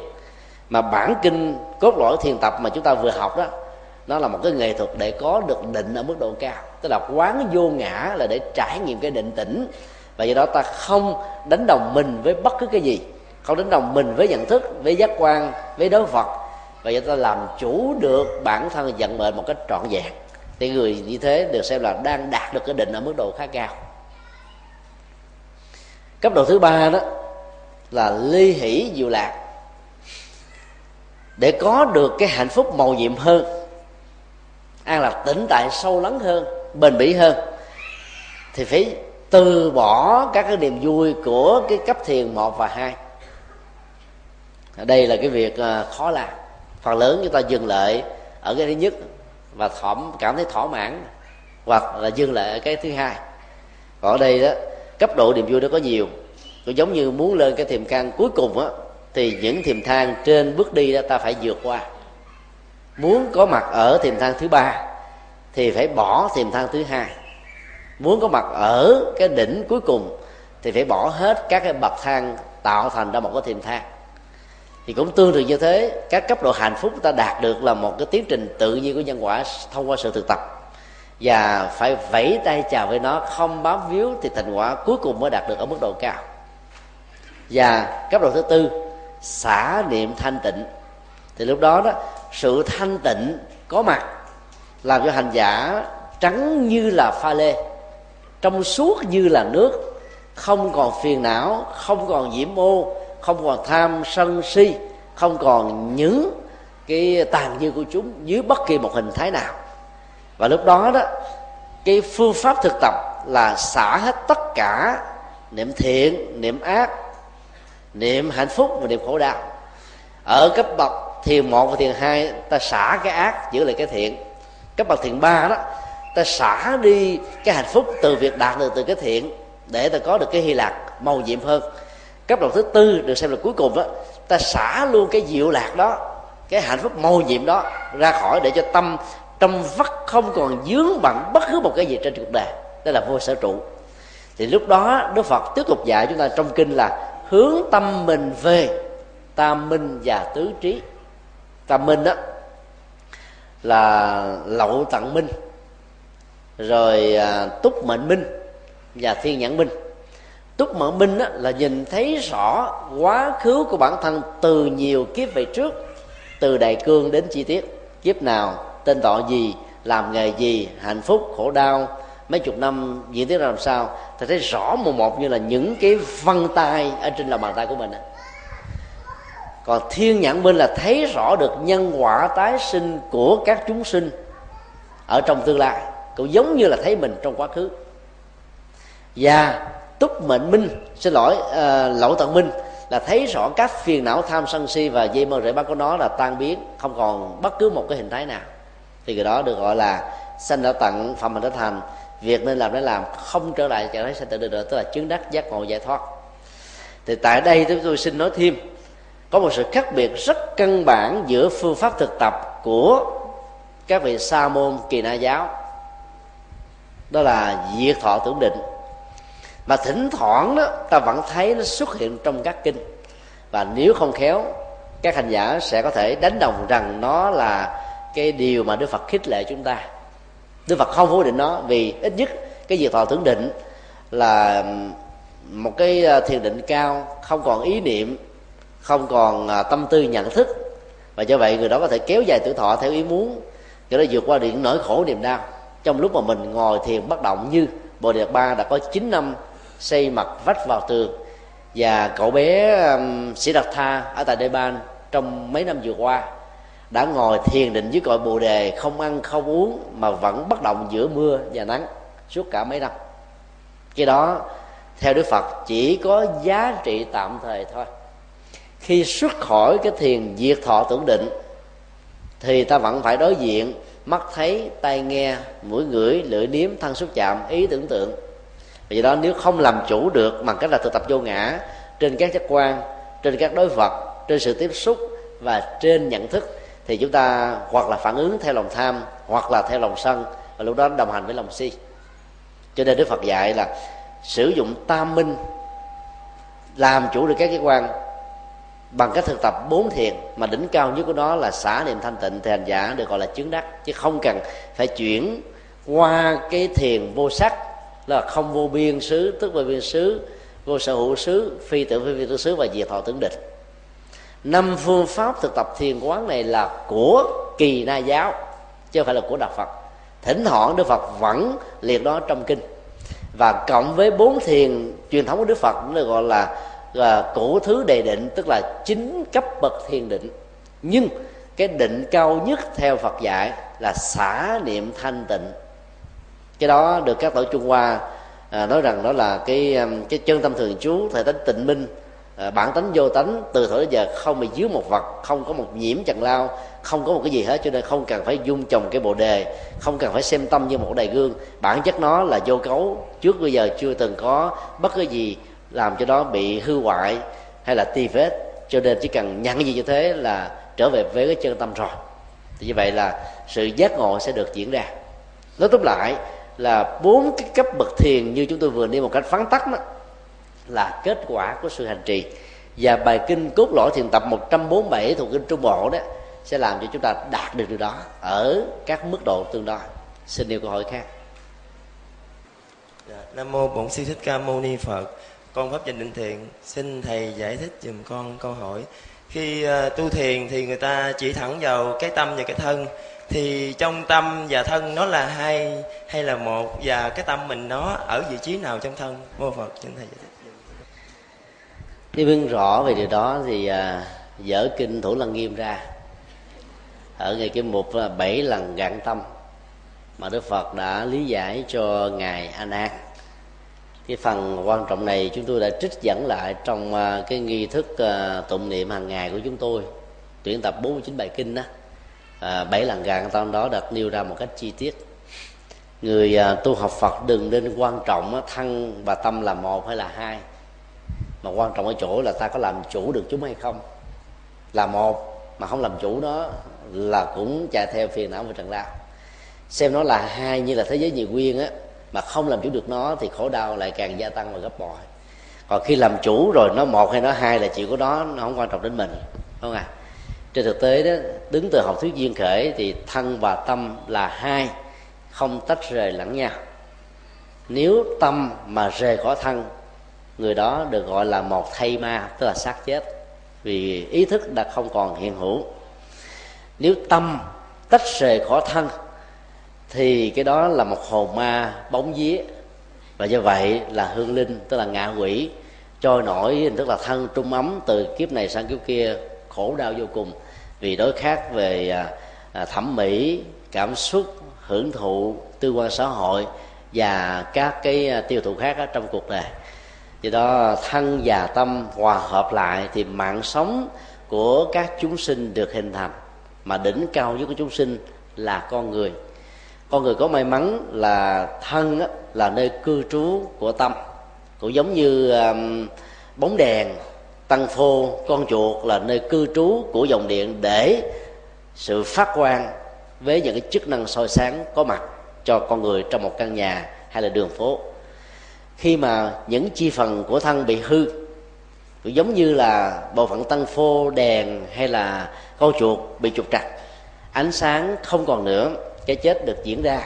Lúc đó rất nhiều người trong chúng ta có thói quen nói rằng là tôi bị mất một người thân hay là người thân của tôi đã mất rồi ý niệm sai lầm mất đó đã làm cho chúng ta bị khổ đau vì ta không muốn thừa nhận đó là một sự thật.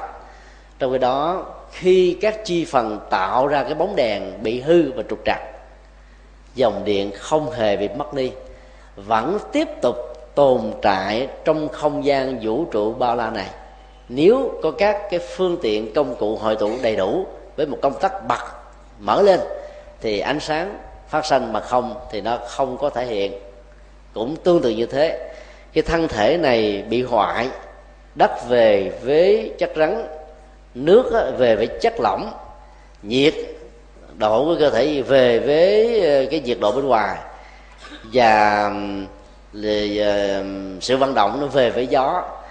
Thì tâm thức này sẽ thoát ra và chạy theo cái dòng nghiệp để kết thành một mầm sống mới.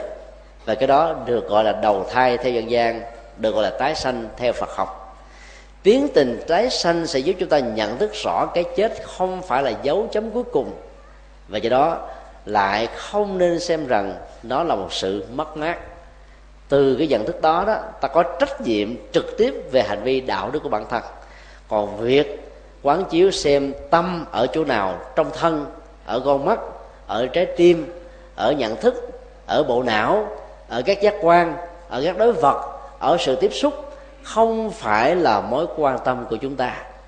Mà quan tâm nằm ở chỗ là làm chủ được cái tâm. Trong lúc các giác quan tiếp xúc với đối tượng trần cảnh của nó mà bài kinh này đang hướng dẫn chúng ta quay trở về. Việc làm chủ được tâm sẽ làm chúng ta trở thành là người hạnh phúc nhất. Cho nên người chứng đắc là người làm chủ được tâm một trăm phần trăm trong một hoàn cảnh quá khứ, hiện tại, vị lai, thuận và nghịch. Như ý và không như ý.